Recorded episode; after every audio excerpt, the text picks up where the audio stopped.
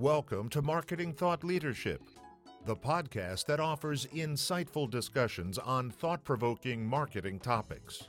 Here's the host of our show, marketing consultant, speaker, author, and educator, and the president of Leverage 2 Market Associates, Linda Popky.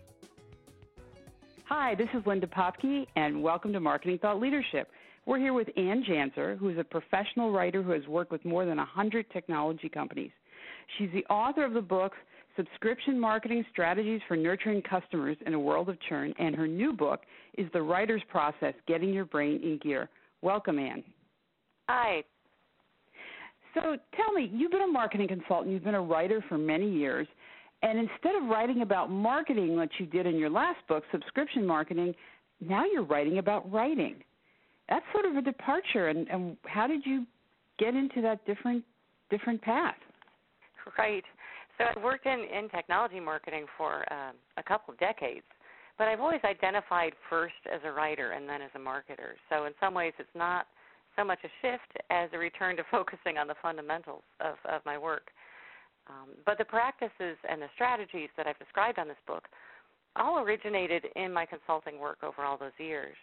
So as a as a marketing consultant, you know, it was in my best interest to figure out, as well as my clients, to figure out how I could work as productively and creatively as possible on tight tight timelines.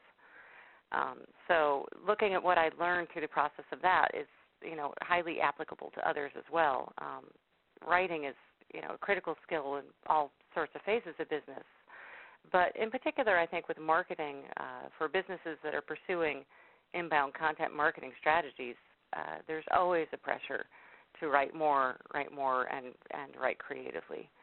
Um, the written word is is one of the ways that businesses forge and maintain relationships with their customers. So the ability to express your thoughts coherently and creatively through writing is a real professional asset. So I think you're absolutely a, right. Yeah, and yeah. and today we have not just the written word, but the online published word, right? Exactly. Yes, right. I mean, there's there are so many more um, channels through which businesses are communicating. You know, you have uh, you know social media posts, you have longer form things, you have uh, videos, you have uh, you know there's just there's so much content and there's so much need for content all the time. So uh, you know, I think that it's entirely relevant that we all try to look at how can we be more productive coming up with this content and how do we create things that people want to to read or consume? So what's interesting to me i think you're absolutely right about all this but what's interesting to me in your new book you focus a lot on psychology and cognitive science. So why did you kind of go down that direction you know, I've always been a little bit of a cognitive science geek. You know? Oh, it's coming out now. It's coming out. I have a confession. you know, I was I was an English major in college, but I took a really disproportionate number of psychology classes. Yeah. Um, and I still, to this day, you know, love reading books like uh, Thinking Fast and Slow by Daniel Kahneman, mm-hmm. or uh, Predictably Irrational. I mean, behavioral economics to me is like I might have majored in economics had this been around when I was in school um, or The Organized Mind by Daniel Levitin. I mean, I think that I really enjoy uh, looking at the way that our minds work. Um, and it became clear that I was, as I read these things, that there are topics like focus and attention and flow and decision making that are absolutely related to the experience of writing. You know, um, writing is fundamentally a product of the human brain, so a better understanding of the brain can only help us with with the processes of writing. And so when we compare, don't, I'm sorry. oh, go, go ahead. ahead. Well, I was going to say when we don't understand what's going on in our brain, we can get ourselves in some trouble. Oh, absolutely, absolutely. So you compare the process of writing to baking bread. How does that analogy come about? I mean, are, are we putting in the right ingredients and we have to let it sit for a while and rise? How does how does that analogy exactly. quite work? Yeah, it does. I mean, so if you've ever, you know, baked bread without I'm, not talking about the bread machine, but I mean going through the process of doing something with the yeast and letting it sit and kneading it. It, it, it struck me um, as I was articulating and defining the writing process from the beginning to the end, from the very beginning process of assembling the ingredients through publishing the piece at the end, uh, that it really makes a lot of sense when you compare it to to bread making. So, you know, making bread, you you have this combination of you follow a recipe and you have technique, but it's also some of the things are outside of they appear to be outside of your visible control. There's like these little unseen yeast organisms that do things, and you know the gluten content of the flour and things that, you know, how do you control this? Um, and yet, good bakers do control. They're consistently able to replicate and and produce really wonderful things. Um, and I think that's kind of true of the end-to-end writing process. You know, you assemble the ingredients, you gather them together, you mix them, you create a structure, and then I think I found in my writing that wonderful things happen if I let them rest and incubate at certain points in the phase of writing. Um, things happen while I'm not paying attention. You know, I'm off doing something else, but somehow the piece is still writing itself, and when I come back, it's a little bit different. So that's the I thought, and there's another reason I think that the bread baking analogy works well, which is this: if you try to skip a step of process, uh, the process in baking bread, you know the results are going to suffer. And I think right. the same is true of writing. If you try to just sit down and draft something really wonderful, or just skip the revision process or something, you know you, your results are going to suffer as well. Now it's interesting you say that you go off and do something else and the writing keeps happening. Do you pick up kind of just from being around things and and around other people and watching what's going on? Are there ideas that are churning in your head that then become pieces? Yes, yeah. I think if you if you um, I, I was looking at reading about the study of creativity, in fact, and and uh, there's an author, Mihaly Csikszentmihalyi, who's written about this, you know, extensively, and he says really there's five phases to creativity, and one is that you struggle with the work, um, and then you let it incubate, you know, so because you don't you don't creativity is a matter of pulling in associations and things that are not immediately obvious in a linear thought process, right? Creativity is not linear, I guess that's maybe its definition. right. But when we sit and try to work hard, we're thinking in a linear way, and we're using those mental processes and not the mental processes that are going to pull something that from left field. So if we can let something incubate, if we can work on it and then go off and do something else, we're freeing up our brain and parts of our brain to work with that material in a nonlinear maybe subconscious way that feeds our work further down the road. Interesting.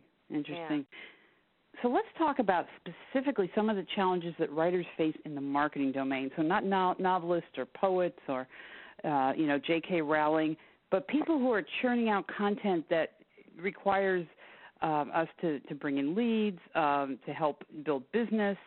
So whether it's thought leadership content or an email campaign, what sort of specific challenges do you see and what advice do you have for us there? Right. So, one of the biggest challenges in a lot of cases is the workplace itself. You know, I was talking to someone recently. I was at this little high tech company in the peninsula, and we had a meeting. It was in their beautiful, very industrial, chic, open space offices. You know, brick walls, exposed pipes, and tables. We met at a big conference table. It was just in the front of the office, and near us mm-hmm. were tables where people were working and other people were talking and people were walking around. Right. So I met with this woman in product marketing, and she was telling me that she felt bad because um, she wasn't as productive as her her uh, manager, who was the director of marketing, because he could sit and write blogs out during the week in this environment, and she couldn't. So she would go home and spend her Sunday afternoons every weekend doing the writing that she had to do that she had hoped to do in the previous week, but she never could. Um, and what what you know the good news is that she divided and conquered and found a quiet place to do the drafting. But I think with a better understanding, you know, the bad news is that she had to do this on her own time, and she felt badly about it. She mm-hmm. felt insufficient, right? I think if you really understand your writing process and what you need at each phase, you can maybe activate for having the right environment to do some drafting, maybe a few hours in a in a quiet conference room dedicated to her every week so she could do that phase of her work, for example, something like that. So the workplace itself is um, always not not always friendly to writing. Um, and then there's also you know the constant distractions and immediate gratification of social media rather than the the, the hard work of writing. Right. Um, always on connectivity, people expecting quick responses to emails and interruptions. Uh, and it's, it can be really hard to get focused attention that you need for actually drafting in the in the workplace. Do you think it's harder for people to write something when they say, "Gee, it's an email.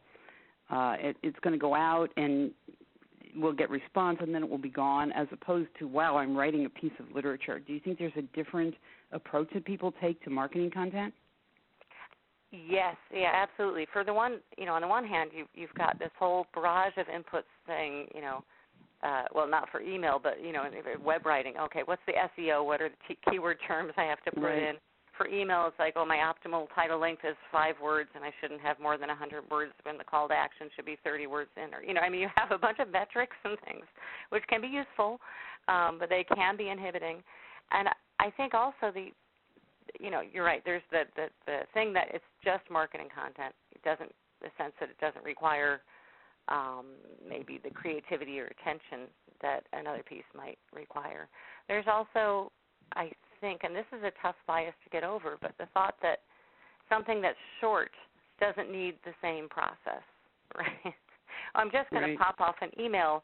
I should just be able to sit down and do that, which you can, but it just may not be as good as it could be had you decided to think about it, you know, and then kind of structure what you want to say, and then draft it, and then let it rest, and then look at it again, and then say, okay, now I'm ready to put this out. Um, I think if you go through the process, you'll end up with a better, uh, better results. And sometimes it's actually harder to do shorter pieces. Yes. Because you yeah. need to, to keep it tight and succinct and, and get to the point. Yeah. Yeah, yeah, exactly. And it takes a lot of revision and editing to get something that's really pithy or you know short and wonderful. Yep. Yeah. So your book offers a number of different strategies to improve productivity. Uh, what is your favorite strategy for being more productive as a writer? So one of my favorite ones is one that we actually were were kind of referring to before, which is letting letting things uh, incubate in your brain, and uh, specifically there's a uh, process, an observed phenomenon called the Zeigarnik effect, which is uh, talks about the, the brain's Zeigarnik ability. effect. Zeigarnik effect is named okay. after a uh, Bluma Zeigarnik. She was okay. a uh, in, in the 1920s. She was Lithuanian. So she goes to this cafe with a, a large group of friends, and they all sit around the, the table and they each order something different. And the waiter doesn't write it down, remembers all their complex orders, delivers them all perfectly to the right person. You know, uh, a wonderful feat of, of mental, uh, you know, processing and then they all take off and somebody forgets their coat and goes back and the waiter looks at them and has no idea who they are right so from this came this this idea it's like okay so our brains will reserve processing for an unfinished task in the case of the waiter it was this table and then we get rid of it when the when the task is finished um, but if you understand this, that your brain is going to set aside cycles for something that it thinks of as unfinished, and it will kind of work on it in the background. Um, this this works both for and against you as a writer. I mean, if you're trying to write something, but you know that you have something important you have to do that you're going to have to get to, it's going to steal some of your focus. But you can also use this to your advantage. And here's this is here's the productivity t- tip is if you were writing something and you're not sure how to approach it or you've got something you've got to figure out about it, tell yourself, okay, I have this unfinished problem and I don't know what the title of this piece should be, or I need a great approach for this email and I don't know what it is. And then get up and go away and do something else that's not writing. Just, you know, go best yet, go for a walk or go to the mm-hmm. gym or do something that doesn't even require your focused attention. Um, and you know, occasionally let it simmer, pop back up to your brain again. Think about it a little bit. You might get a great idea, but even if no flash of insight happens, the next time you sit down to work on that thing, I guarantee you're going to be more productive. It's going to ideas will come more fluidly. I mean, it just it just happens. It's really interesting. you know, it, it brain, sounds sort of counterintuitive, but I've I've had that happen. Yeah, yeah. you know, I've been working on something, and it's like you know the dog will be here saying, "Hey, it's time to go out for a walk." So we go out for a walk, and I come back and go back to it, and it's like didn't think about it on the walk, but somehow things seem to gel more. That's right, Yep. and I, I, you know that, that they would say, your psychologist would say that part of your brain was holding that that thing and just kind of, you know, working with it, which is I think also why we tend to dream about things related Mm. in our lives. If we have unfinished business, uh, you know, it's or you know if you have to get up in the morning and do an early flight and you have three things to accomplish before you go out the door your dreams are not settled your brain is not letting go of the right. stuff that it, right. it knows you still have to finish so you exactly. can use it to your advantage actually to solve writing problems come up with creative approaches things like that um, so Bluma Zeigarnik. Now we yeah. know I have a name for that. Okay. Exactly. That's great. That's wonderful. So, Anne, so what advice would you give to people who know they need to write more? Because you, you talked about the woman who, who was sitting in a big open area and had to get her blog posts done on the weekend. We all want to write more blog posts or position papers. If we're marketers, you know, we need to we need to write for ourselves. If we're consultants, um, we need to write for our clients. We need to write sometimes for other people. How do we? What have you? What if you just stuck and you can't start? Where do you go? Yeah. So you know, I think there are two things that can keep you from writing, um, from even getting started, and and one of them is related to process, and one is related to mindset. So the process problem is um, you every all of us all of us, even someone who's just written a book on the writing process, all of us have this sense that we should just be able to sit down and write something brilliant. mm-hmm, yep. Right, and so we sit down and nothing brilliant's coming out, and it's like, oh heck, I'm, I'll just do this later. You know, I'm not, I'm not, uh, nothing's coming. Um, but the writing process is more involved than that, and it has multiple steps. And like I talked about the bread recipe, you know, you're you you can't start kneading until you've assembled the ingredients. You, you you, drafting is just a midpoint in a much longer journey um, with research and thought ahead of it and revision after it. So, um, having understanding and having faith in the process is really the uh, the key, I think, to writing more and writing more easily and and happily. You know. Mm-hmm. So if you have to write something, don't pressure yourself to write the thing. Pressure yourself to. I'm going to start on this by opening up a file and free writing the thoughts that I have about it, the questions I have about it, and things I might want to research. And that's my start on that today. And then later on, maybe even later today, I'll come back and I'll uh, outline this thing. You know, but but divide it into steps and conquer it so that you're just doing one thing at a time. Not only does this make the work seem less daunting, but you know, my theory is that different parts of the process call on different kinds of mental processing. So you divide; it's kind of like an assembly line in your brain you get to do, right?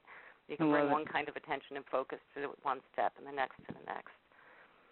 Um, and the other the other problem that I see people have is one of mindset, and this is um, approaching a writing project with a with a fixed mindset instead of a growth mindset. Um, Carol Dweck at Stanford has written a book called Mindsets about the fixed mm-hmm. growth mindset, um, and she talks about the the importance and the, the power of approaching things with a fixed uh, growth mindset, which is the belief that you can develop your abilities through learning and work. Um, and I think that sometimes people say to themselves, you know, I'm not a good writer or I'm not a creative type or something, and that becomes a limiting belief when they set out to write. So their inner critic is your, you know, over their shoulder saying, "Oh my God, you're not a writer. Oh, look at that. Who uses that word? What's that verb? Do you use that? You know, um, it could just keep you from getting anything done. So if you have a fixed mindset, and you then you put something out in the world and you get negative feedback, if you if you have a fixed mindset about your writing that you think you're either a good writer or a bad writer, then any criticism or revisions or edits seem to be reflecting, ah, I'm a bad writer. They reflect on you and not on the writing. Um, and if you approach it with a sense of growth that you're going to get better and learn, you will take that feedback and say, I can make this piece better, and I can actually over time you know, change my writing so that I won't make that particular issue, that mistake again and again. Um, and the process is just a lot more fun. So, the, and the good news is that you can change your mindset, like changing a, a filter on a camera lens. You just have to look for when you're when you're giving yourself these limiting thoughts and and figure out how to reframe them. So. That's great. That's fantastic and helpful. We've been talking with um, with Anne Janzer. She's the author of the new book, The Writer's Process: Getting Your Brain in Gear. So, Anne, um, how, how would people find out more about you or find out more about the book? Sure. So. The uh, the book is on Amazon, but you can find out all about the book and about me on my website, uh, where I also just write blogs about the process of writing and uh, uh, about marketing and writing as well. So the website is annejanzer.com. That's A N N E J A N Z E R.com, and that's got every my latest posts and the book. You can contact me and send me questions if you have them as well. So. Great. Thank you so much. It's been wonderful having you here. Thanks, Linda. It was really fun to talk to you. This is Linda Popky. Until next time, thank you for listening to Marketing Thought Leadership. We hope you enjoyed this edition of Marketing Thought Leadership, brought to you by Leverage 2 Market Associates. If you'd like to find out how powerful marketing results can transform your organization, contact us at www.leverage2market.com.